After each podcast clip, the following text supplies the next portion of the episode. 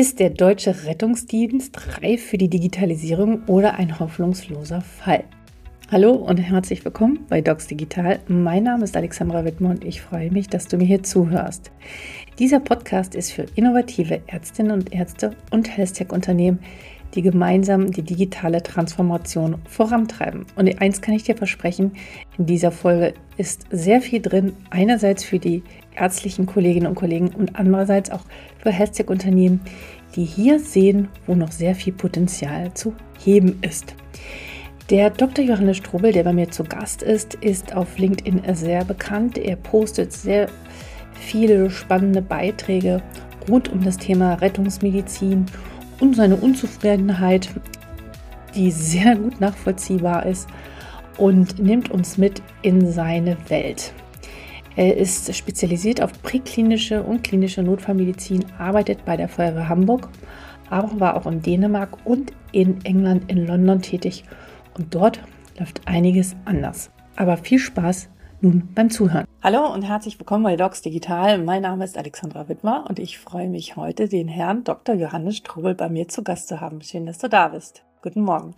Schön, schön dass ich da sein kann. Freue mich sehr. Lieber Johannes, stellst du dich nochmal den Zuhörern und Zuhörerinnen und den Zuschauern und Zuschauerinnen vor? Hallo, mein Name ist Johannes Strobel, bin Arzt und Notfallmediziner aus Hamburg, bin da tätig bei der Feuerwehr Hamburg in der Organisation Rettungsdienst, zum einen Teil in der Schule, heißt also Ausbildung von Rettungsdienstfachpersonal, aber auch in der Einsatzabteilung. Da geht es ein bisschen um Qualität und solche Dinge. Darüber hinaus bin ich noch tätig bei der ähm, Luftrettung und ähm, ja, engagiere mich sehr viel im Rettungsdienst und ja, war eine Zeit lang in London, habe da verschiedene Dinge erlebt, die man in Deutschland nicht so einfach erlebt. Und das wird auch, glaube ich, heute alles Thema sein. Genau, das wird auch noch Thema sein. Und wie bin ich auf dich aufmerksam geworden? Du äh, postest regelmäßig äh, sozusagen internas, äh, erlaubte internas, würde ich mal sagen, aus deiner Arbeit und hast dann eine super große Resonanz immer wieder bei den Leserinnen und Lesern. Und äh, ja, das ist bei mir auch in meiner Timeline aufgepoppt und dachte ich sehr, sehr interessant. Und ich wollte heute einfach mal mit dir über die digitale Transformation in der Notfallmedizin sprechen. Wie siehst du das aktuell? Ähm, äh, Johannes, äh, welche digitalen Prozesse hältst du eigentlich in der Notfallmedizin für essentiell und gibt es schon welche und wie haben die deine Arbeit beeinflusst und wie war das vielleicht auch im Vergleich dazu äh, in London?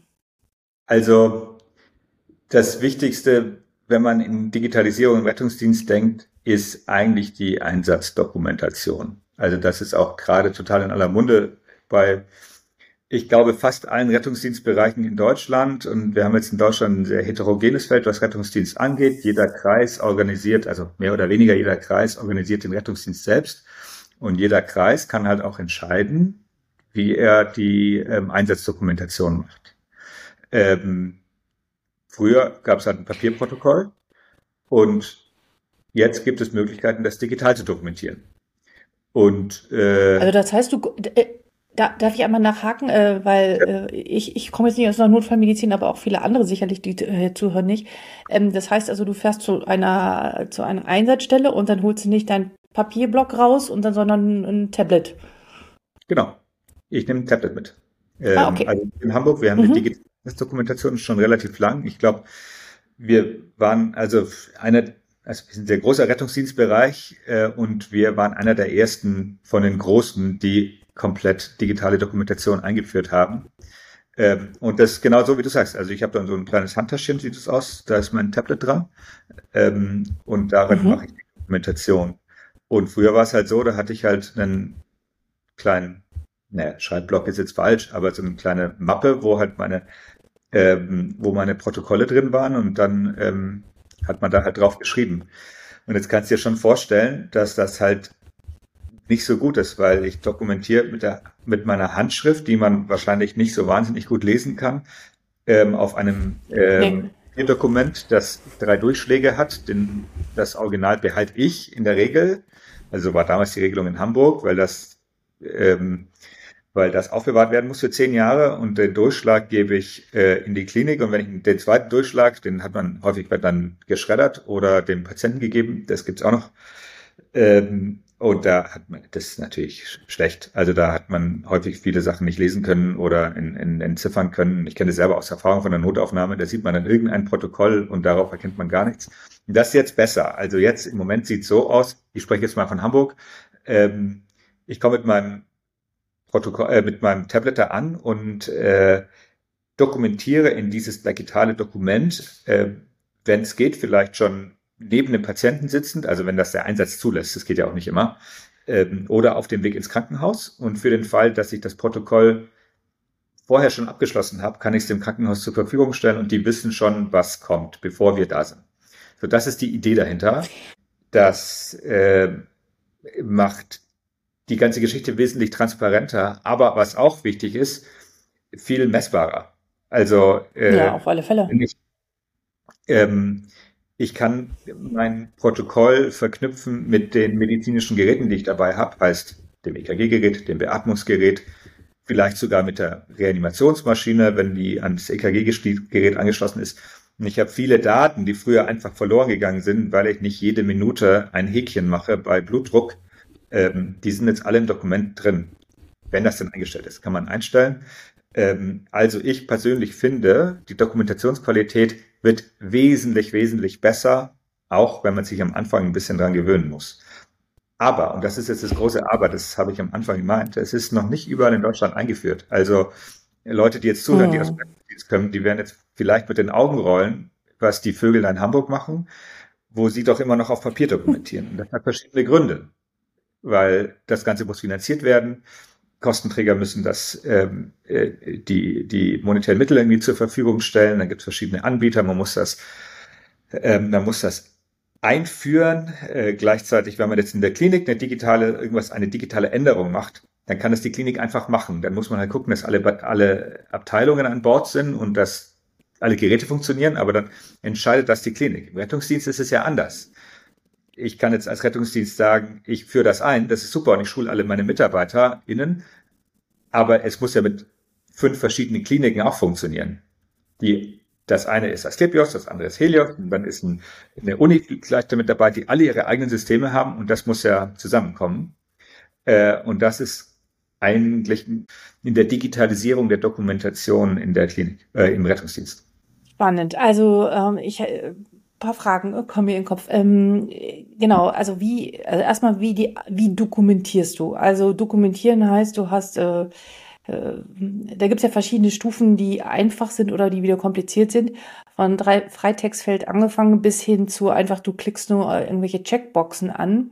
Ähm, wie ist das und wäre nicht es besser, einfach es nur ähm, sprachlich auch, ähm, also das ist jetzt nochmal eine Stufe weiter gedacht, dass man da irgendwie hinkommt, das einfach nur noch sagt und das umgewandelt wird in von Sprache zu Daten, also zu messbaren Daten, Fragezeichen. Und ähm, sind wir hier in Hamburg schon so weit, dass wenn du dieses Protokoll, dieses digitale Dokument ausfüllst, dass das dann wirklich in allen Notaufnahmen verfügbar ist? Ich bin schon lange aus der Notaufnahme raus, aber ich habe früher maximal Telefonanruf bekommen mit Alter, Name und seinem Zustand der Person sozusagen. Das war's, mehr hatte ich nicht. Ähm, vielleicht kannst du noch was dazu sagen. Also in Hamburg funktioniert's gut, ähm, weil wir es jetzt schon echt eine ganze Weile machen. Ich weiß, ich glaube seit 2006 mhm. oder so. Also ist schon echt eine ganze Weile. Und ähm, hat natürlich auch eine Weile gedauert. Am Anfang hat das gehakt und ähm, die Protokolle sind nicht immer angekommen und man musste hinterher telefonieren. In der Regel funktioniert es jetzt sehr gut. Ähm, könnte natürlich immer noch besser sein, aber es funktioniert gut. Das äh, Dinge, ich bin nicht nur auf das reine Protokoll beschränkt, sondern ich kann auch Bilder mitschicken. Ich kann EKG mitschicken, ich kann in Zukunft vielleicht sogar mhm. Videos mitschicken. Mhm. Wenn das dann, das funktioniert ist in Hamburg meinetwegen super, weil wir hier ein super äh, Internet haben, aber wenn man jetzt in verschiedene Landkreise guckt, ist es eben in Deutschland eben nicht selbstverständlich, dass man irgendwie 5G hat und dass dann da auf einer sicheren Datenleitung ein, ein Video verschickt werden kann. Aber prinzipiell funktioniert das auch nach der Datenschutzgrundverordnung ähm, basierender Datenverbindung sicher und ähm, also meine Erfahrung aus der Notaufnahme ist, wenn ich so einen Patienten empfange, weiß ich schon vorher, was los ist, was angemeldet ist und ich sehe das Protokoll. Was übrigens auch geht, dass die Kolleginnen und Kollegen dieses Protokoll vorher abschicken, ist aber noch nicht ganz fertig. Und wenn Sie dann nach der Übergabe das Protokoll weiterschreiben, dann wird das auf dem Server in der Klinik einfach geupdatet. Muss man aber wissen, wenn man es dann vorher ausdruckt, meinetwegen, wenn die Klinik nicht digital ist, dann bringt das natürlich auch nichts. Äh, und zu deiner ersten, äh, zum ersten Teil deiner Frage, es ist eine Mischung, also eine Mischung aus Dokumentationsqualität. Ähm, ein großer Teil, ein großer relevanter Teil ist Freitext ähm, und ein zweiter Teil ist Boxen anklicken. Also beispielsweise, ich war jetzt zu jemandem mit einem Herzinfarkt und dann habe ich einen großen Box. Also erstmal ist so äh, Kram, der automatisch ausgefüllt wird wie mein Dokument von der Rettungsleitstelle, wie wann fährt der Strobel los, wann kommt der Strobel an, wann war denn überhaupt der Alarm. Das sind lauter Daten, die sind früher untergegangen, weil man sich selber vielleicht an die Nase mhm. fassen muss, dass man sie nicht immer richtig ausgefüllt hat, weil es auch für die Klinik häufig nicht wichtig war, wann jetzt der Alarm war und wann man losgefahren ist, wann man angekommen ist. Aber es sind wichtige Kenngrößen für den Rettungsdienst. Ähm, Total, ja. Also wenn wir Qualität machen wollen, dann brauchen wir diese Daten. Und die sind jetzt alle viel besser verfügbar. Also wenn wir zum Beispiel dran denken, wir nehmen als Rettungsdienst an Reanimationsregister teil, also wo alle Reanimationen erfasst werden in einem großen Register, dann braucht man unbedingt diese Daten. Und äh, da war früher die Datenqualität sehr, sehr oder nicht so gut, sage ich jetzt mal vorsichtig, und die wird durch eine digitale Einsatzdokumentation wesentlich besser. Also das heißt, ein Teil wird ausgefüllt automatisch, dann kommt ein großer Block ähm, Freitext, wo ich schreiben kann, ich bin jetzt bei Herrn Müller. Herr Müller hat seit zwei Tagen Brustschmerzen, ähm, so ein bisschen. Heute ist es wesentlich schlimmer. Jetzt hat er, ist jetzt er kaltschweißig ähm, und er hat die und die Risikofaktoren. Ich mache jetzt XY und Z. Das daraus hin, daraufhin geht es ihm so und so besser und wir fahren jetzt in die Klinik sowieso. Dem Patienten geht's gut. Ich muss ihn nicht begleiten, weil ähm, Übergabe an den Rettungsdienst und dann kann ich in der nächsten Box anklicken, Blutdruck war 150 zu 80 oder EKG, Doppelpunkt, da gibt es bestimmte Klickquelle, kann ich dann reintippen. Sinusrhythmus, keine ST-Streckenveränderung. So, und das ist halt so eine Mischung. Ähm, mhm. Es gibt manche Dokumentationssysteme, mit denen ich persönlich keine Erfahrung habe. Ich weiß nicht, wie gut sie sind oder wie gut sie funktionieren, ähm, wo man das aufschreibt mit einem Stift und der Stift erkennt, was man schreibt und das wird dann digitalisiert. Äh, also ich weiß, dass es das gibt, mhm. mehr kann ich aber dazu nicht sagen. Ähm, ich persönlich sehe das ein bisschen, also fehleranfällig. Aber hm. kann ich, dass es super funktioniert, weiß ich jetzt nicht. Ähm, der Nachteil bei uns ist, wir tippen halt auf einem Tablet ohne Keyboard sozusagen. Das Keyboard ist auf dem Tablet, das ist manchmal ähm, nicht so ganz einfach, sage ich jetzt mal diplomatisch. Und je häufiger man das macht, wenn man jetzt zehn Einsätze am Tag hat, dann akzeptiert man den ein oder anderen Tippfehler halt auch und will jetzt nicht wieder irgendwie 15 Mal zurück oder da rein und das ändern. Das sind so Vor- und Nachteile jetzt im Handling. Aber ja. wie gesagt, die Einsatzdokumentation funktioniert besser. Und man kann in diesem System halt auch mit ähm, Textbausteinen arbeiten. Wie zum Beispiel ja. Klick, Auffindesituation oder Klick, ABCDE, Schema Doppelpunkt, was ein so ein bisschen auch erinnert. Oder gleichzeitig, wenn ich den GCS eingeben will, also Glasgow Coma Scale, Zeichen für eine Bewusstlosigkeit, dann ploppt er sofort auf. Ich muss ihn nicht auswendig wissen, diese Skala. Und ich kann halt das einfach eintickern sozusagen. Und es ist gleichzeitig auch okay. eine ähm, Gedankenstütze. Strukturierung, ein, die einem vorgegeben ja, wird. Genau. Ja. Genau. Und ein Punkt ja, da auch noch, ja. das hat auch was mit Datenqualität zu tun. Also ähm, es gibt einen Vitalparameter, der gerne unterschätzt wird oder nicht, nicht bestimmt wird, und das ist die Atemfrequenz. Und ähm, ich glaube, mhm. das ist einer der wichtigsten Vitalparameter, den wir haben. Und das ist der, den wir am meisten entweder vergessen auszufüllen oder lügen. Weil wir es nicht gemacht haben, dann schreiben wir halt irgendwas rein. Wir, sage ich jetzt absichtlich wir. Und was wir mit der digitalen Dokumentation machen können, wir können das Feld Atemfrequenz als Pflichtfeld machen. Man kann dieses Protokoll nicht abschließen, wenn die Atemfrequenz mhm. nicht bestimmt ist. Man kann da reinschreiben, nicht gemessen, das kann man machen, ähm, aber dann ist es ein bewusster Vorgang. Gleichzeitig kann ich aber auch sagen, wenn ich diesen, dieses Feld ausfülle, gebe ich demjenigen eine Hilfestellung. Also zum Beispiel, der muss da nur draufklicken, jedes Mal, wenn jemand atmet, natürlich nicht so schnell, wie ich jetzt klicke, das ist mehr so, und dann liefert mhm. ein System die Antwort. Also es gibt viele digitale Lösungen, um die Qualität in der Dokumentation zu verbessern. Und das geht also auf dem Papierprotokoll nicht.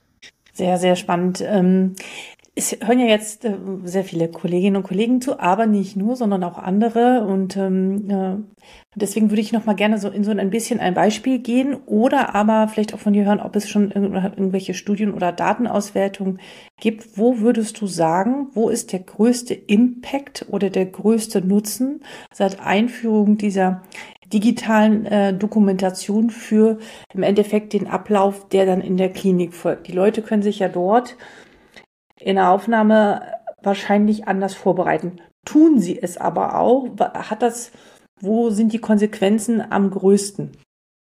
Oder hast du da ein Beispiel oder ja, oder hm, gibt es da schon ja. Studien zu? Also Papierdokument versus ähm, dieser neuen Form. Ähm, Studienlage weiß ich ehrlich gesagt nicht. Ich glaube nicht. Ich weiß, dass ein paar Sachen unterwegs sind, aber da kenne ich natürlich noch keine Ergebnisse. Aber ich weiß jetzt nichts, was Größeres publiziert ist, was genau darauf abzielt, was du, was du sagst. Aber ich glaube, man muss es so ein bisschen einteilen. Einmal klinisch, mit klinisch meine ich jetzt die Klinik tatsächlich, äh, was die den größten Nutzen hat. Und ich glaube, deren größter Nutzen ja. ist die Qualität der Dokumentation und dass sie sich besser vorbereiten können. Also beispielsweise, ich melde jetzt einen Patienten an, Zustand nach Verkehrsunfall, ich melde ein Polytrauma an, äh, also einen Schwerstverletzten, der vielleicht mhm. sogar eingeklemmt war und ich kann mhm. jetzt ja die Möglichkeit, mit dieser Anmeldung ein Foto mitzuschicken. Und dann schicke ich einfach ein Foto mit von diesem Fahrzeug, wo vielleicht sogar der Patient mit eingeklemmt ist, drauf abgebildet ist. Und das schicke ich in die Klinik. Und dann ja. ähm, gibt es ja strenge Indikationen ja. für einen, das heißt strenge, es gibt Empfehlungen, wenn man äh, eine Schockraumversorgung auslöst, weil das ja wahnsinnig ressourcenbindend ist für ein Krankenhaus. Und dann schreibe ich dem dazu, männlich, 50 Jahre, eingeklemmt im Pkw, ähm, eintreffen, wir machen vielleicht eine Narkose, eintreffen in 20 Minuten. Und dann sehen sie so, oh, okay, dieses Auto sieht aber ganz schön vergnüdelt aus. Das ist wirklich ein Schockraum. Und das, was der Strobel da sagt, stimmt. Also okay. das ist so eine der großen Chancen. Ah. Und auch gleichzeitig, dass ich die Möglichkeit habe, dann EKG mitzuschicken, wenn es zum Beispiel jemand ist mit dem Herzinfarkt. Ähm, das gab es früher oder sag mal, als ich angefangen habe, als Notarzt zu arbeiten, auch. Da wurde das dann äh, quasi vom EKG-Gerät gefaxt. Ähm, ist ja auch eine mhm. Form der digitalen Dokumentation. Jetzt ist es ein bisschen eleganter, direkt angeknüpft an das Protokoll. Aber wenn ich jetzt äh, in der Klinik anrufe und sage, hey Leute, ich komme hier mit einem Herzinfarkt, dann kann es halt sein, meinetwegen, wenn das nachts um zwei ist, und der Kardiologe oder die Kardiologin ist nicht äh, in der Klinik da und die muss erst von zu Hause kommen, dass die halt früher gern mal gesagt hat, naja, jetzt lass die erstmal ankommen, bis sie in der Klinik sind und dann gucken wir uns das EKG an, bewerten das und dann entscheiden wir, ob wir losfahren. Und da kann ich, also das ist natürlich eine schlechte Herangehensweise, abgesehen, unabhängig jetzt von Dokumentationsthemen, aber das war halt Praxis bei vielen Kliniken. Und da kann ich 20 Minuten sparen, indem ich in dem Moment, wo ich das EKG geschrieben habe, dieses EKG in die Klinik schicke und sage, das ist ein ST-Hebungsinfarkt, bitte in die Klinik kommen, wir sind in einer halben Stunde da und in dieser halben Stunde fährt der Kardiologe oder die Kardiologin von zu Hause in die Klinik und alles ist parat. Also das funktioniert sehr, sehr gut und ich glaube, das ist ein großer Impact für die Klinik. Ähm, und ja. der zweite Teil ist, was ich meinte, der große Impact für den Rettungsdienst selbst. Also ähm, wenn man ganz ehrlich ist, ähm, ist Rettungsdienst, was wir in Deutschland machen, ein riesen Graubereich, sage ich jetzt mal, oder wir sind blind für das, was wir tun. Also wir erfassen es nicht oder haben bisher nicht systematisch erfasst, was wir für eine Qualität im Rettungsdienst abliefern, ähm, was wir für mhm. Maßnahmen. Wir, ähm, wenn wir jetzt zum Beispiel sagen, heißes Thema gerade, NotfallsanitäterInnen dürfen BTMs verabreichen. Wenn wir jetzt keine digitale mhm. Dokumentation mhm. haben, hätten wir keine Möglichkeit, als jetzt ärztliche Leitung oder irgendwelche Leitung auch immer, ähm, nachzukontrollieren, wie häufig passiert das denn? Und passieren daraus denn Fehler, ja oder nein? Also jetzt, BTMs ist jetzt ein Beispiel, das ist ja sehr sicher, aber als Beispiel, dass wenn jemand irgendwelche Maßnahmen macht, wir können es nicht kontrollieren. Und mit kontrollieren meine ich jetzt nicht kontrollieren im Sinne von sanktionieren, sondern ähm, wenn wir Qualität abliefern wollen, müssen wir messen, was wir tun, um daraus irgendwelche ähm, Konsequenzen ableiten zu können. Also die digitale Einsatzdokumentation ist für den Rettungsdienst als Ganzes, also die Datenqualität ist der größte Impact für den, für den Rettungsdienst, weil wir auf einmal messen können, was wir tun und so sehen können, wie wir was tun und besser werden und vergleichbar werden. Und das ist, ähm, ja, das, da sehe ich die größte, die, den größten Nutzen für die Zukunft und das merken wir jetzt auch schon. An welchen Stellen merkt ihr das? Weil es ist ja wichtig, alles, was man wisst, äh, holt man sozusagen aus dem Unbewussten hoch. Man kann, man, die Qualität bessert sich. Habt ihr auch solche Feedback-Loops, dass ihr euch regelmäßig, was dass ich einmal im Monat bestimmte ähm, Daten oder bestimmte Einsätze einguckt, wie sich das entwickelt? Oder habt ihr schon so über ein Jahr so einen Verlauf gesehen für bestimmte Indikationen, Erkrankungen, was sich dadurch verbessert hat, indem ihr dieses Messinstrument wirklich nutzt? Also im Moment noch nicht, weil wir nicht die Ressourcen dafür haben. Aber ich weiß, dass es andere Rettungsdienstbereiche tun. Ähm, zum Beispiel ein Rettungsdienstbereich vor den Toren Hamburgs, die ähm, automatisiert, wenn im System eine bestimmte Maßnahme angeklickt wird, die von NotfallsanitäterInnen durchgeführt wird, dass das an anderer Stelle aufploppt. Der Notfallsanitäter äh, Harald Meyer hat das und das gemacht. Und dann guckt dann Auto jemand, jemand, ah, wie hat er das gemacht? Voll gut, ähm, hat er alles richtig gemacht, gibt ihm dann ein Feedback. Harald, du hast dieses Medikament verabreicht, das war die richtige Indikation, du hast es in der richtigen Dosierung gemacht oder XY. Oder ähm, Melanie hat vielleicht das Medikament ein bisschen zu niedrig dosiert. Ähm, mhm. Dann gibt es ein Feedback, okay, das ist zu niedrig, gab es dafür Gründe und dann kann man so ein Gespräch machen. Ähm, das ist natürlich ein wahnsinniger äh, Mehrwert. Was es nicht gibt als Feedback, ähm, und das äh, könnte ich mir vorstellen, interessiert dich bestimmt auch, dass wir nicht automatisch ein Feedback aus der Klinik bekommen. Also diese mhm. Datenverbindung funktioniert im Moment nur One-Way. Mhm. Ich persönlich würde mir wünschen, das habe ich auch schon mal öffentlich geäußert, dass es das, ähm, dass das keine Einbahnstraße ist, sondern dass die, mhm. dass die Kliniken die Möglichkeit haben, Informationen zu uns zurückzuspiegeln. Ähm, Generell ist es in der Medizin so, dass die Datenschutzgrundverordnung so der Totschlaghammer für alles ist. Aber ich glaube, das ist gar nicht immer so, sondern dass es in unseren Köpfen nur so wahrgenommen wird. So, ja, Datenschutz geht alles gar nicht. Äh, aber in dem Fall glaube ich, dass es möglich ist, weil wir haben schon eine gesicherte Datenleitung, weil wir ja Informationen, Patienteninformationen in die Klinik schicken.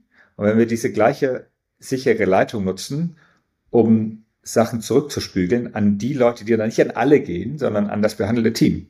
An den Notarzt, die Notärztin oder den Rettungssanitäter und Notfallsanitäterin, die dann, also die, also sagen wir so, ich liefere jetzt jemanden ab mit der, mit dem Verdacht auf einen Herzinfarkt. Ähm, bisher weiß ich halt nicht, ob er das hatte oder nicht und ähm, kann halt in der Klinik anrufen und fragen, ob er das jetzt hatte oder nicht.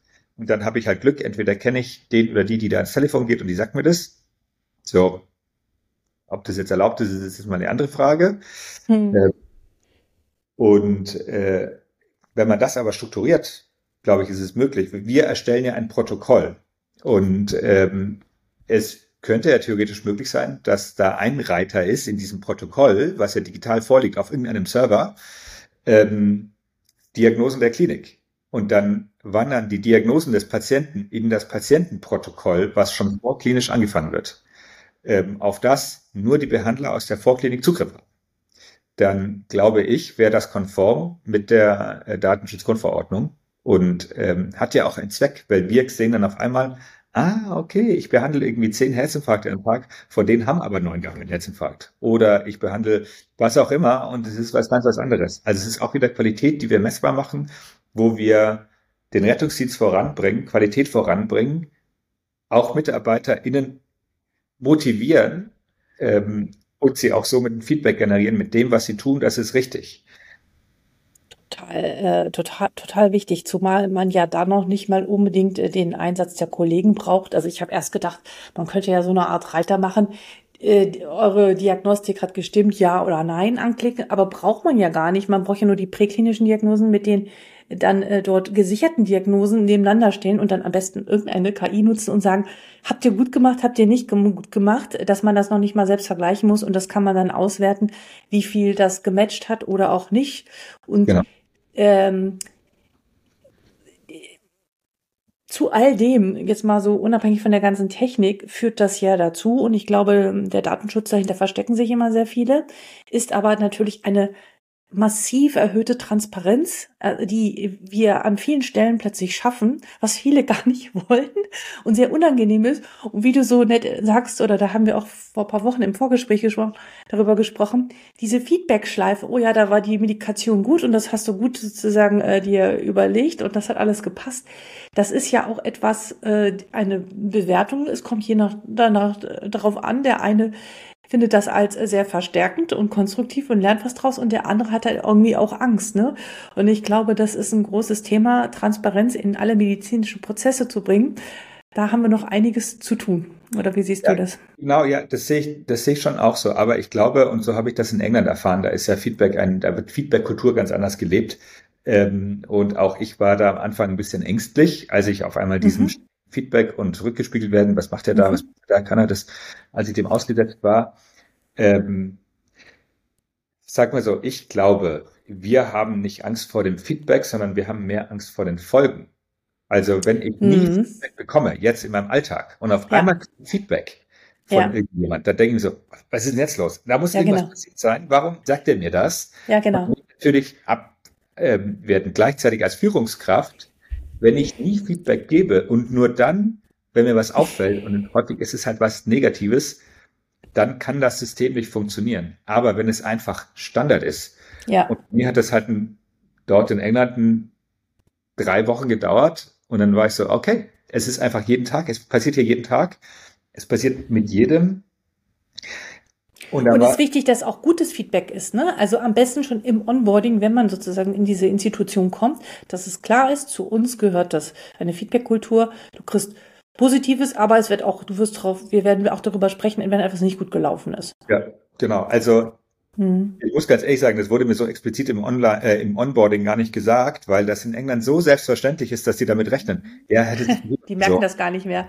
Genau, also es war, ich musste das so ein bisschen wahrnehmen, habe das aber nach zwei Tagen gelernt, so okay, so läuft's hier ab. Und ich meine jetzt nicht nur Feedback so one-on-one, -on -one, dass jetzt der Vorgesetzte sagt, das ist jetzt mein Feedback oder das ist das gesammelte Feedback von den Kolleginnen und Kollegen, sondern es ist einfach Offenheit und Transparenz, wie du es ja gerade schon an, angesprochen hast, über das, was wir tun. Und das ist ja immer mein Credo, wenn ich irgendwas sage. Wir müssen sprechen über das, was wir tun. Und im Moment tun wir das nicht. Und wir tun das nicht im Rettungsdienst und wir tun das aber auch nicht in der Klinik. Ähm, klar, ich rede viel mit Kolleginnen und Kollegen in Deutschland, aber auch im Ausland und dann kommt immer der, ja, ja, wir besprechen schon, was wir tun. Aber ehrlich gesagt tun wir das nicht. Wir tun das nicht strukturiert. Ähm, und äh, ja. das, was wir gerade besprochen haben, dass Diagnosen automatisch in so ein Rettungsdienstprotokoll wandern. Und wenn ich dann eine Fallbesprechung mache und dann gucke ich nach, meinetwegen, jetzt haben wir vorher den, den eingeklemmten äh, Fahrer da, den mhm. wir in die Klinik transportieren hatten. Und ich sage jetzt, ich habe den Verdacht, der hat den Unterschenkel sich gebrochen, der hat sich das Becken gebrochen und der hat die Lunge kaputt. Ähm, wenn ich jetzt aber zurückgespiegelt kriege, stimmt, Diagnosen hast du richtig gemacht, aber du hast übersehen die Rippenfrakturen, du hast übersehen die Oberarmfraktur und der hat auch noch eine Hirnblutung. Das ist ja ultra wichtig für mich. Total. Beim nächsten Mal, okay, ich kann vorsichtiger sein. Also das ist auch Feedback und das ist strukturiertes Feedback, zu einer Patientenbehandlung. Und, und äh, ja, und das gab es so in England. Sein.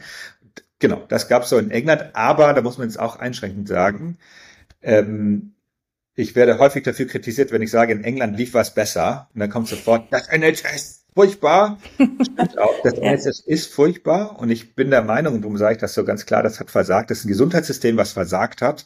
So sehr versagt hat, dass dort Leute sterben, die bei uns überleben.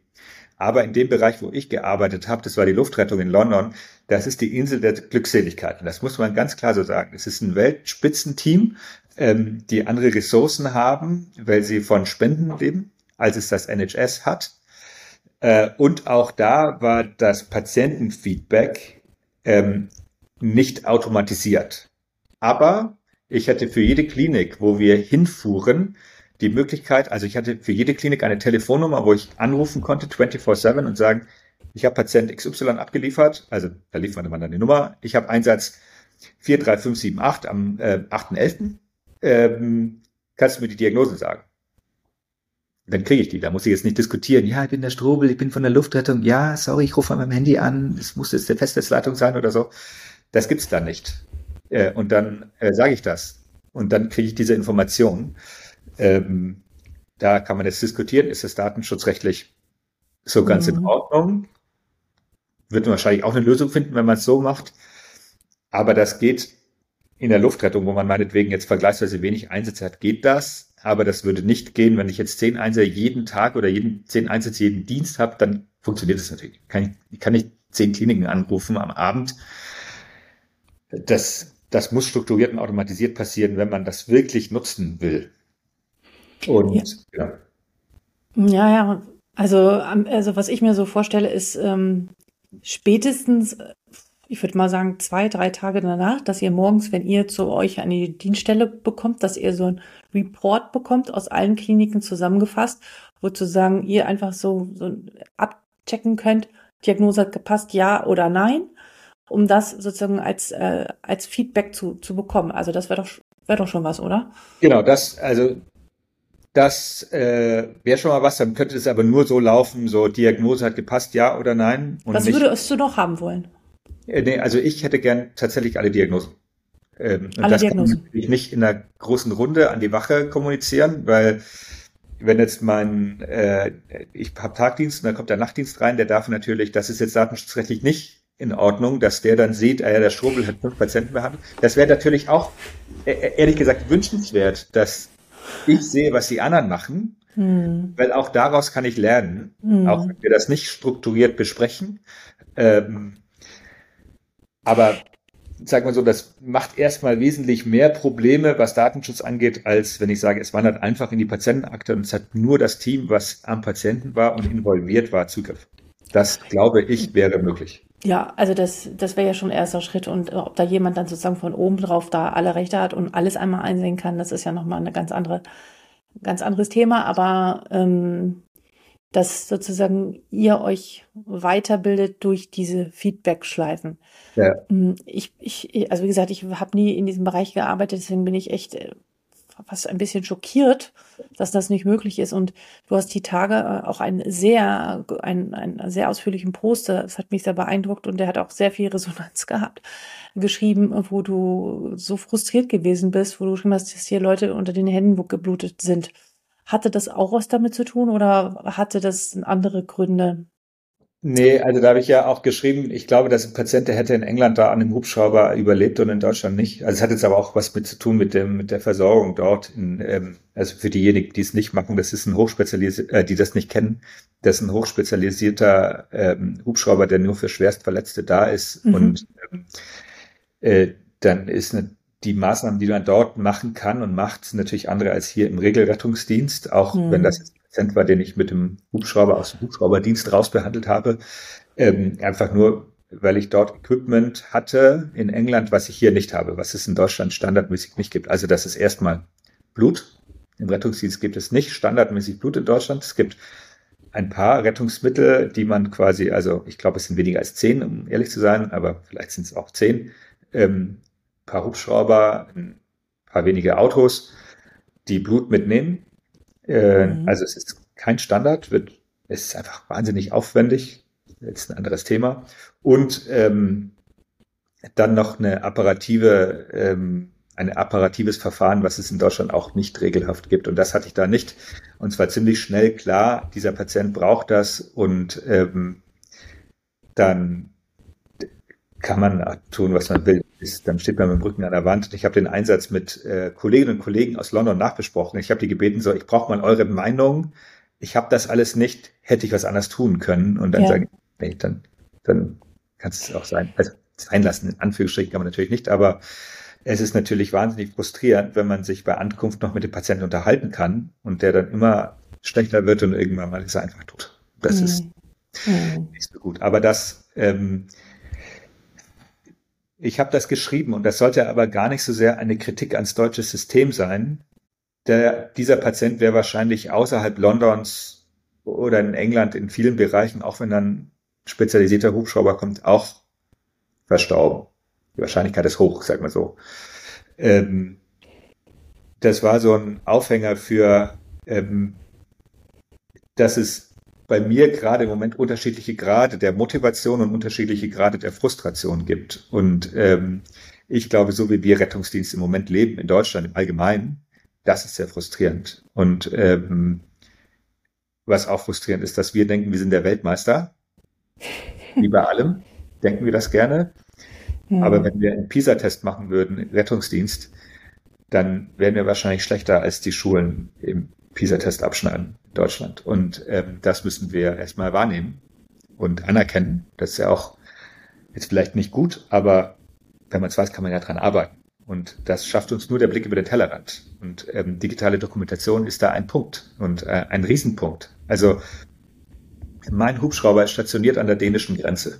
Ähm, ein kleiner Bereich unseres Einsatzgebiets geht nach Dänemark. Also ich brauche, um da auf Hubschrauber zu arbeiten, eine dänische Zulassung. Ich kann zwar kein Dänisch, aber ich darf Patienten in Dänemark behandeln als Arzt. Machen wir auch regelmäßig.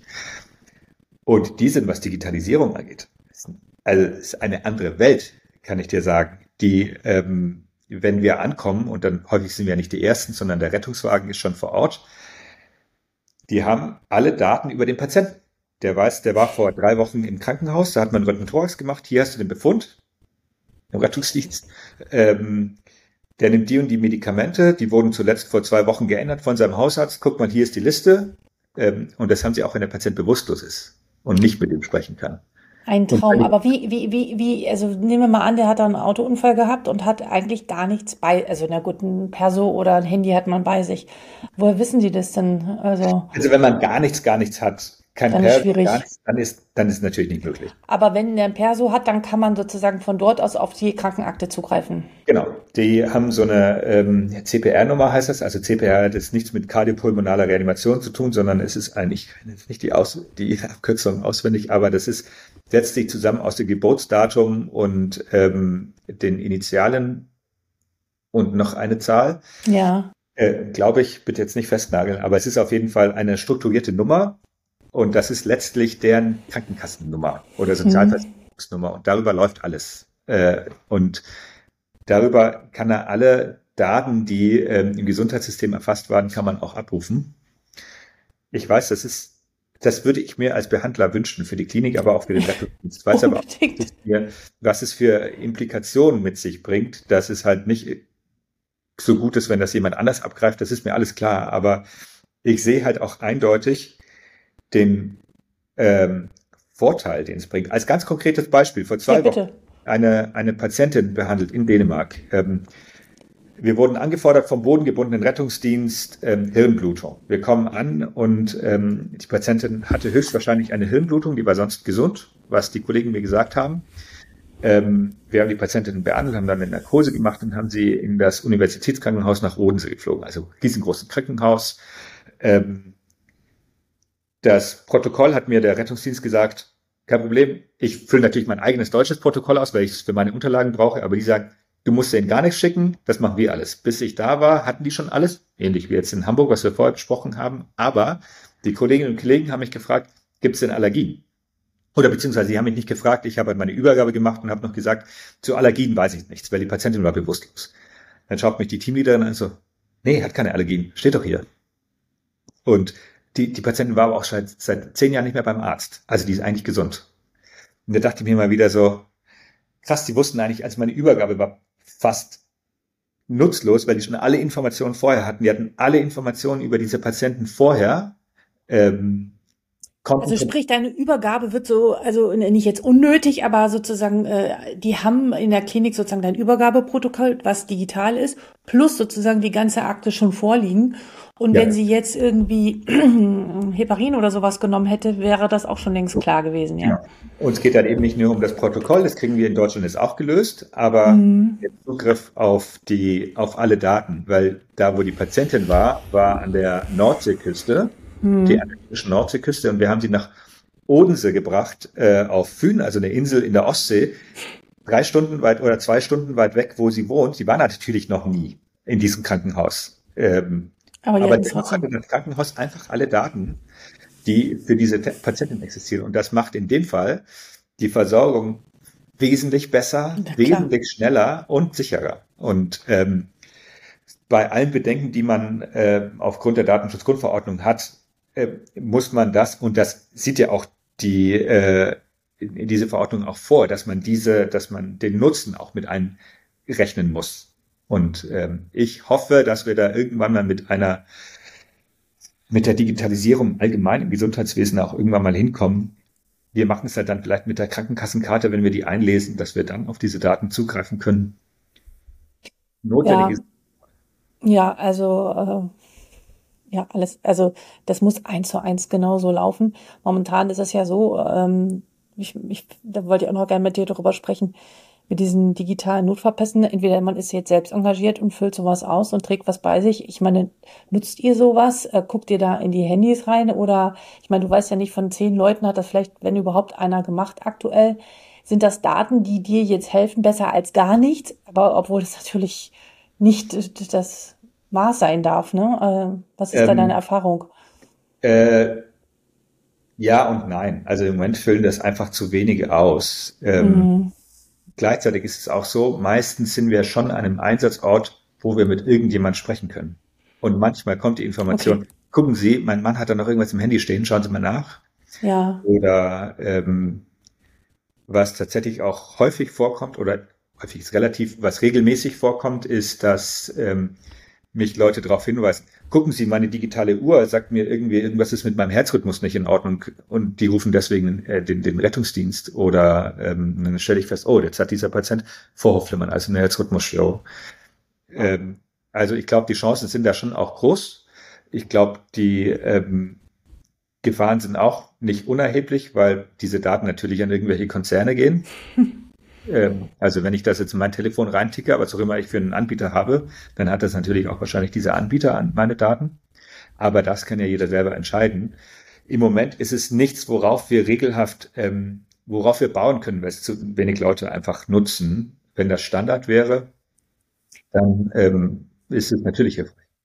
Gerade was Allergien und so Kram angeht. Jetzt, hm, das wird ja sicherlich noch ein bisschen dauern, äh, bis wir sozusagen im Rettungsdienst genauso wie in, in Dänemark diese Daten alle sehen können.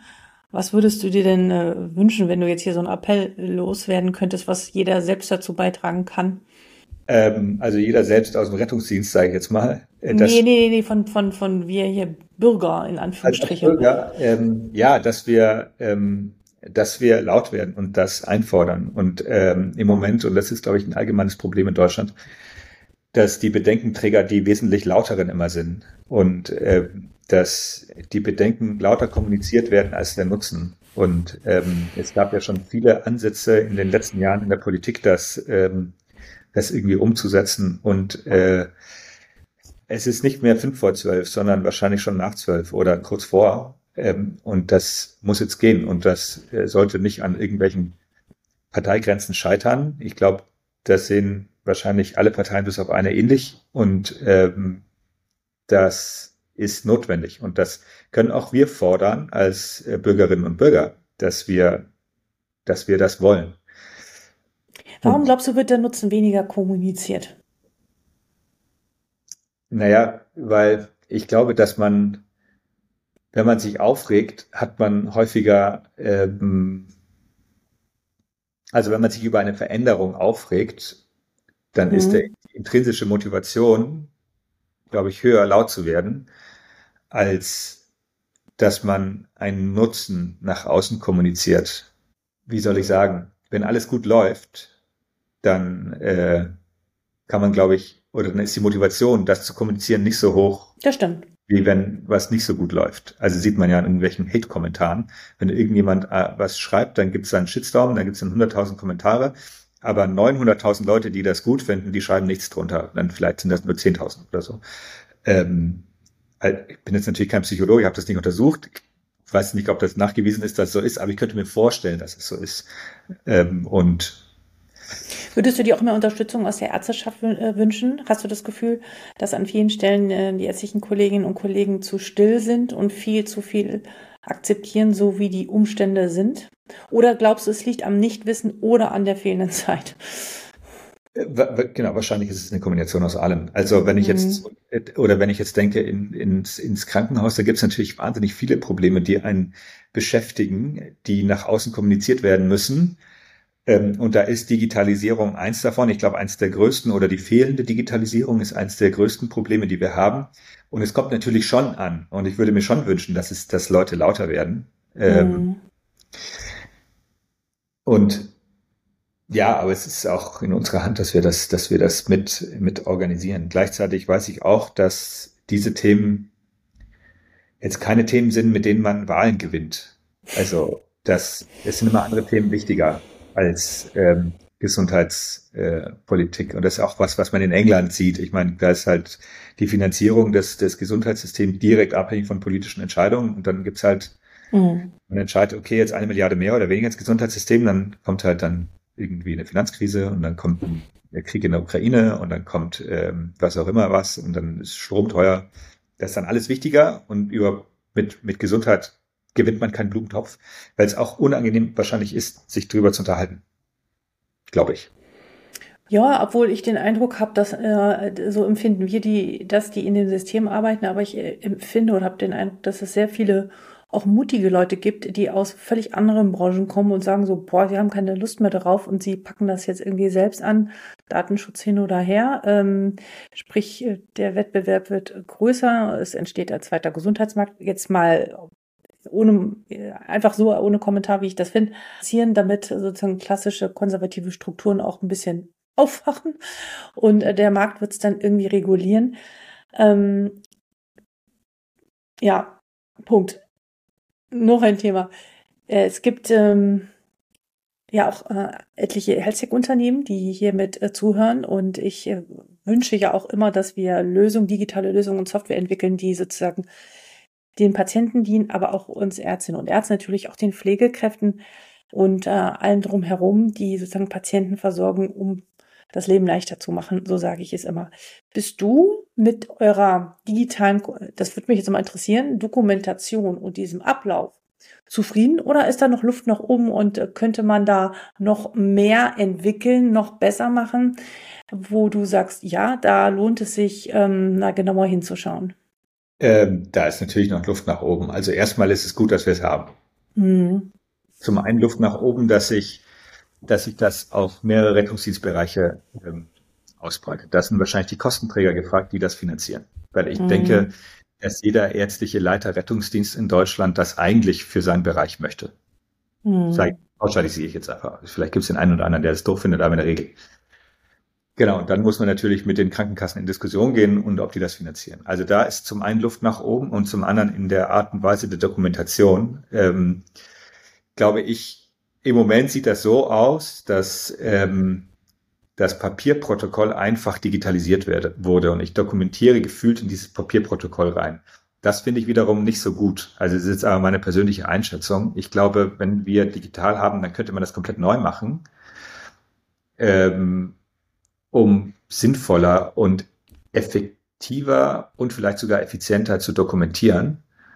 Ähm, also ich glaube, die Art und Weise, wie wir dokumentieren, könnte neu gedacht werden. Ich weiß, dass sich da Leute in den verschiedenen Fachgesellschaften, gerade Rettungsdienstdokumentation, drum kümmern. Mhm. Darum kann ich da gar nicht tiefer einsteigen in das Thema. Die müsstest du wahrscheinlich fragen, also müsstest du die wahrscheinlich fragen.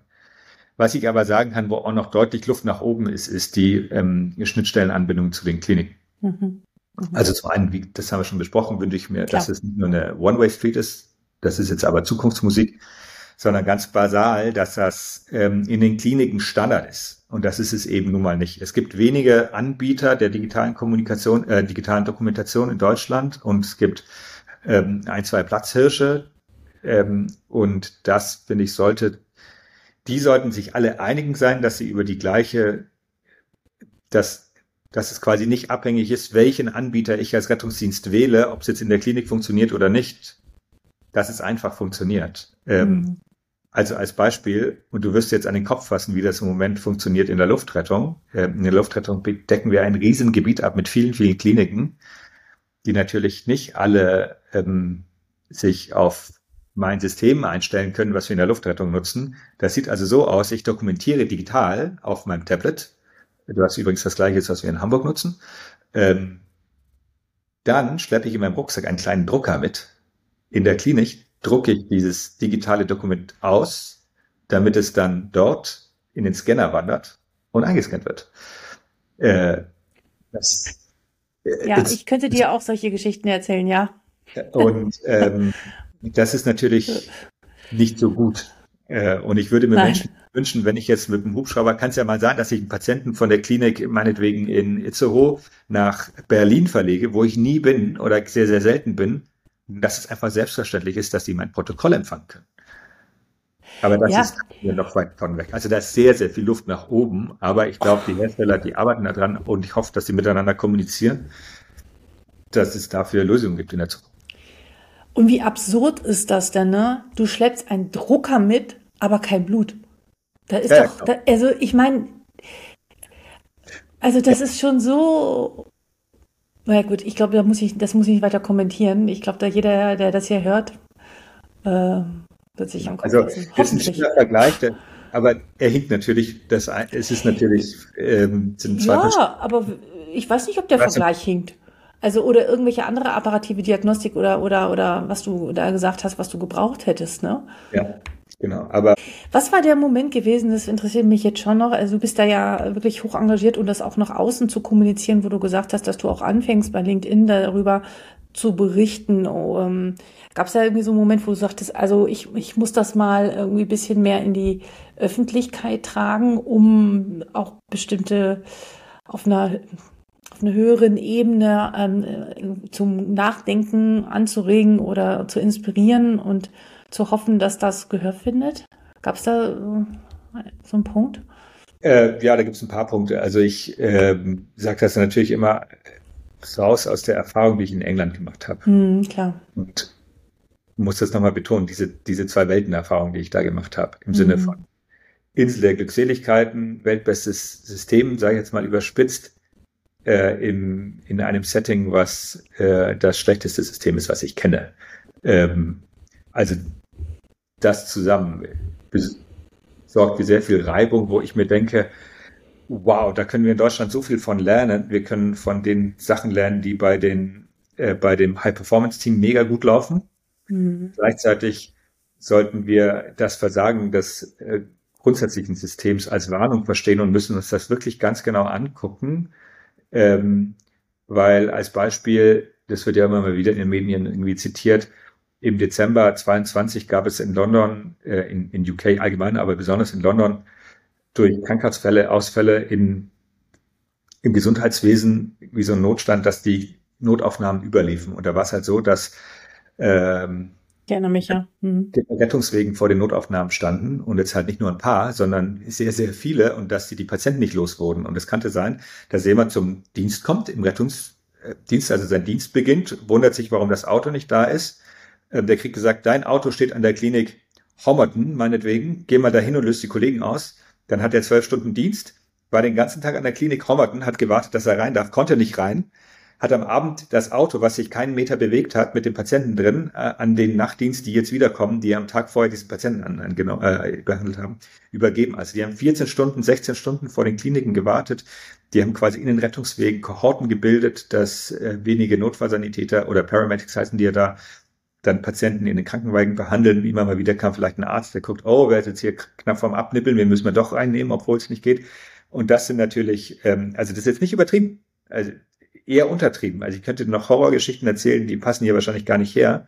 Ähm, die, äh, und das müssen wir uns angucken, weil ähm, das ist ein System, was versagt hat. Und das ist immer das, was ich immer wieder, immer wieder betone. Dieses System hat versagt aber die Leute, die in diesem System arbeiten, die sind ja nicht blöd. Die sind sogar sehr, sehr pfiffig und sehr, sehr gut und vor allem sehr, sehr gut ausgebildet. Die haben äh, Mechanismen entwickelt, um mit diesem, Strat hm. diesem ähm, Versagen und Unterfinanzierung ja. umzugehen. Also Coping-Mechanismen haben sie entwickelt hm. und die müssen wir uns ganz genau angucken, weil wo sich unser Rettungsdienst, also ich spreche jetzt vor allem von der Notfallversorgung, Rettungsdienst, ähm, hinbewegt, äh, das ist noch nicht angekommen in der Politik, dass wir in zehn Jahren ein Problem haben, weil es immer weiter steigende Einsatzzahlen durch demografischen Wandel, die ganzen Babyboomer gehen jetzt in Rente. Ähm, wir wissen, dass im Schnitt jeder 70-Jährige einmal im Jahr den Rettungsdienst oder eine notfallversorgende Struktur braucht. Ähm, also wir müssen damit rechnen, dass sich unsere Einsatzzahlen fast verdoppeln. Und ähm, mit den Lösungen, die wir jetzt parat haben, das, also die funktionieren nicht. Also einfach mehr Leute einstellen, weil es die gar nicht gibt. Äh, es gibt noch nicht mal die Autos dafür. Kriegen, wir kriegen noch nicht mal die Autos, wenn wir die bestellen wollen würden. Also das heißt, wir müssen uns andere Alternativen angucken und dann, das hat die, diese Alternativen haben mit, mit London nicht so viel zu tun. Aber wir müssen uns darauf vorbereiten, wenn der Karren wirklich vor die Wand fährt, was gibt's denn dann für Möglichkeiten, um mit, um diesen Mangel, mit diesem Mangel umzugehen? Und die passieren ganz live, jetzt in dieser Sekunde, wo wir miteinander sprechen, in England. Und ähm, dann, dann müssen wir gucken, okay, was haben die da für Strategien, wie funktionieren die, was ist übersetzbar auf Deutschland, was müssen wir wie irgendwie ändern, was ist gut, was ist schlecht. Und das funktioniert halt nur, wenn wir die Augen aufmachen, über den Tellerrand blicken und vielleicht sogar da mal hinfahren. Und ich habe verschiedenen ähm, naja, Position, sage ich jetzt mal, und Leuten angeboten, lasst uns einen Wandertag machen nach England oder nach London. Ähm, und äh, ich kenne die Leute da und ich kenne auch viele von den ganz oberen Verantwortlichen dort. Äh, die sind mehr als happy, dass sie uns begrüßen. Und ähm, ich kann dir sagen, wir waren jetzt, also ich war zwar noch in London, aber ich war, hatte niemand, ich hatte keine Delegation dabei. Und das ärgert mich. Und dann denke ich mir so, okay, wir denken immer noch, ja, ja, wir kriegen das selber irgendwie geschissen. Aber also wart ihr jetzt da oder nicht? Gerade bei der Kontakt weg. Also wart ihr da in England? Äh, nee, wir waren natürlich nicht da, wie du dir vorstellen kannst. Ich persönlich war da, um dort Ausbildung zu machen und äh, Freunde, ja. Freunde zu, äh, zu besuchen. Aber ich war da nicht in offizieller, mit einer offiziellen Delegation da. Und das, ähm, hm. das finde ich schade und das ärgert mich, weil ähm, wir Deutschen sind ja gewohnt, dass alle zu uns gucken. Aber das, das sind wir jetzt, also da sind wir jetzt raus. Also jetzt müssen wir über den Tellerrand blicken, weil jetzt mhm. guckt niemand mehr nach Deutschland und sagt, boah, so wie die machen ist super, das kopieren wir mal. Das mhm. war in den 80er, mhm. 90er Jahren so. Uh, äh, viel zu tun. Äh, bei mir hinterlässt das echt immer so ein, so ein, das höre, dann bin ich immer so ein bisschen hilflos, dann gehen mir tausend Sachen durch den Kopf. Oh Gott, wie können wir verhindern, dass immer sofort der Rettungsdienst gerufen wird, wie können wir das telemedizinisch besser lösen, wie können wir das überhaupt lösen. Ich, das, ähm, ja, also ich, mir fehlen dann auch teilweise die Worte und ich äh, frage mich halt auch im Rahmen dessen, und das ist so eine meiner vorletzten Fragen an dich, wie glaubst du, wird sich denn die Rolle von uns Ärztinnen und Ärzten verändern und wie weit kann auch, ich weiß nicht, dieses Buzzword, aber es ist extrem wichtig, die künstliche Intelligenz auch eventuell im Rettungsdienst unterstützen oder wie wird sich auch die Rolle von Ärztinnen und Ärzten im Rettungsdienst ändern? Ich meine, da muss natürlich nach wie vor jemand anpacken, das wird keine KI machen, aber natürlich so um Prozesse drumherum ähm, kann es ja sicherlich durchaus eine Entlastung geben. Hast du da so eine Vision oder ein Bild vor Augen? Also ich, ich die Rolle, die wird sich, ob wir das wollen oder nicht, massiv ändern, gerade für uns Ärztinnen und Ärzte. Ja. Im Moment haben wir, ähm, also Deutschland hat ein Notarzt-basiertes Rettungsdienstsystem, äh, was extrem teuer ist ähm, und was nicht immer gleichzeitig automatisch sehr gut ist, weil wir die Notärztinnen, also ich spreche jetzt explizit von Notärzten und Notärztinnen, dass wir die nicht so wahnsinnig gut ausbilden. Mhm. Äh, einfach durch einen Kostendruck und einen Fachkräftedruck wird sich das ändern. Wir werden in der Zukunft nicht so viele Notärzte ähm, auf den Straßen sehen, ob wir das wollen oder nicht. Ähm, jetzt gibt es eine Empfehlung der Regierungskommission, die kam vor ein paar Monaten, vor wenigen Monaten raus und die sagen, ja, wir brauchen weniger Ärzte auf der Straße, die müssen auch besser ausgebildet sein. Die sollten dann nur noch dafür da sein, dass sie für wirklich schwerst kranke, schwerst Verletzte da sind. Und den Rest müssen die Sanis machen also NotfallsanitäterInnen. Und am besten sind diese, ist die Ausbildung der Notfallsanitäter, also das, ich sage jetzt mal Rettungsdienstfachpersonal. Finde das Wort zwar blöd, weil wir alle Rettungsdienst sind, aber egal. Ähm, am besten ist diese Ausbildung akademisiert und die haben Bachelor, vielleicht sogar ein Masterstudium und die dürfen Sachen machen, die sie im Moment nicht machen oder im Moment nur Notarzt machen darf.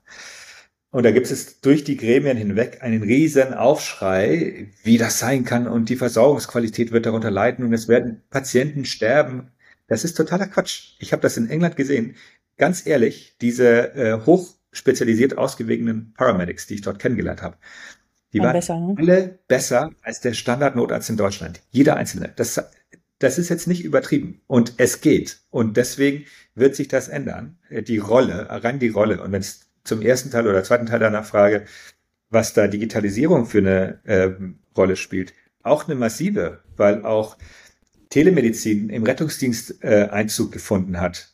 Gefühlt hat man den Eindruck, manche Politiker, wir Rettungsdienstler nicht, aber manche Politiker sprechen immer noch von Pilotprojekten, wenn es irgendwo einen Telenotarzt gibt.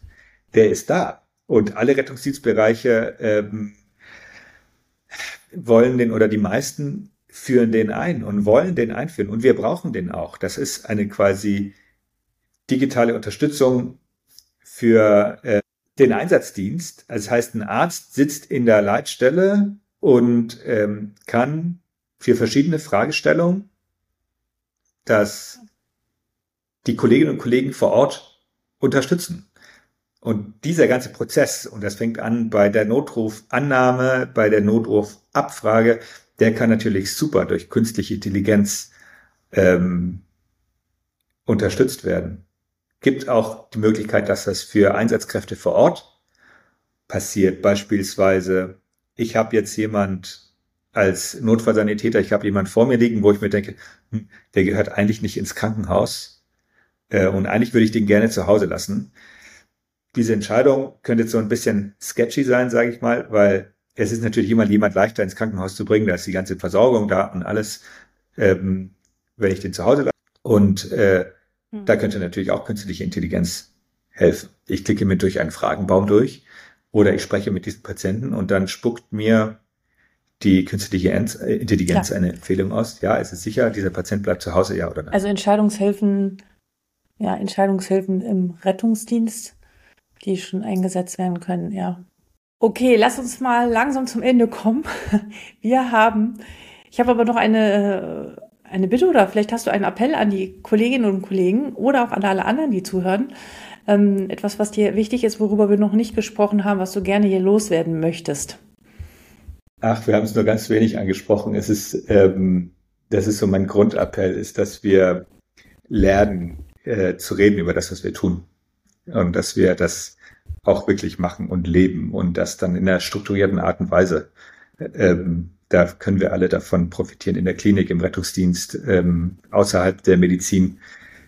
Das wäre wichtig. Und das sollte am besten bei allen oben ankommen und das sollte auch bei Kostenträgern ankommen, dass wir wirklich mehr Qualität in diese ganze Geschichte reinkommen und dass wir nicht äh, uns zerfleischen aufgrund von irgendwelchen Empfehlungen einer Regierungskommission, weil die, die da was empfehlen, ja. die haben in der Regel schon auch Gutes im Sinne und sind wahrscheinlich auch nicht ganz so blöd.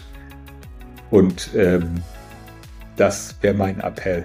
Also lasst uns reden über das, was wir tun. Das ist letztlich eine, ein, ein Teil von guter Qualität, dass wir miteinander sprechen. Ja, vielen, vielen Dank, Johannes. Und ich finde, du machst das fantastisch. Ähm, ich glaube, es braucht viel mehr Kolleginnen und Kollegen aus der direkten Versorgung, äh, die ähm, ja, sagen, was ist und ähm, das auch nach außen zu kommunizieren, auch außerhalb ihrer Verbände und den klassischen Strukturen, weil ich glaube, viele Menschen haben einfach gar keine Vorstellung, gar keine Ahnung, was das eigentlich alles bedeutet und wohin die Reise geht. Und deswegen ist es so wertvoll, dass du deine Arbeit machst und da so ähm, in der Öffentlichkeit Rede und Antwort stehst und damit natürlich auch einen Einfluss auf das System hast und was bewegst. Vielen Dank für deine Zeit und ich wünsche dir alles Gute und ich bin gespannt, wohin die Reise auch noch für dich gehen wird. Ja, vielen Danke, Dank, Johannes. Das hat mich sehr gefreut. Du bist bis jetzt dran geblieben. Das zeigt mir, es war für dich eine spannende, interessante Folge. Was hat dir gefallen? Schreibe mir gerne unter info@docsdigital.de und ich werde dir garantiert antworten. Wenn du oder ihr auch ein digitales Tool, ein digitales Produkt, eine Lösung habt, die das Leben von Patientinnen und Patienten oder Ärztinnen und Ärzten leichter macht, dann schreibt mir auch gerne und kommt zu mir in den Podcast und wir unterhalten uns darüber, was eure Lösung ist. Weil mein Ziel ist, nicht nur auf der Metaebene zu bleiben, sondern ich will wirklich handfeste Dinge weitergeben, die ja, uns das Leben erleichtern und den Spaß im Gesundheitswesen wieder zurückbringen. In diesem Sinne wünsche ich dir, wo auch immer du bist, alles Gute und bis bald, Alexandra.